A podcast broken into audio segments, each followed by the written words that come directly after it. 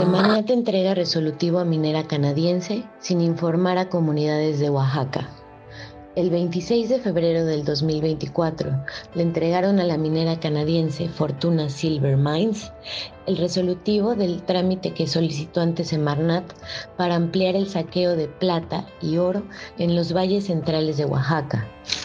El trámite, que consta de recepción, evaluación y resolución del informe preventivo, inició el 14 de diciembre de 2023 por la minera para perforar las tierras de San Jerónimo Tabiche.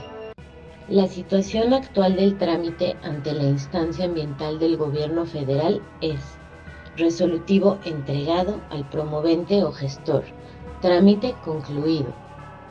De esta manera, la solicitud de permiso ambiental a través de un llamado informe preventivo por parte de la minera quedó registrado con el número 20OA2023 MD087.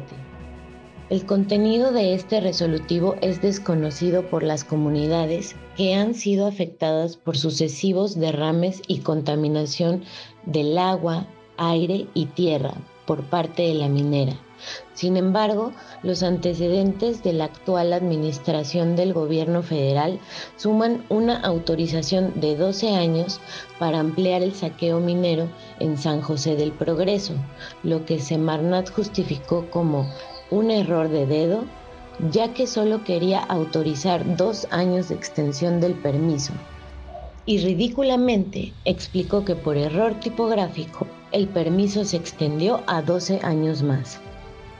Recordemos que recién iniciado el 2024, Semarnat dio un premio a la empresa, irónicamente por su buena actuación en un simulacro de derrame químico por parte de la Profepa, instancia que dejó pasar sin mayores consecuencias dos derrames químicos reales en la región.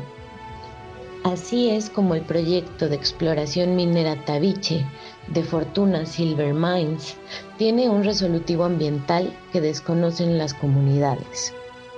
Cabina Clandestina Producciones.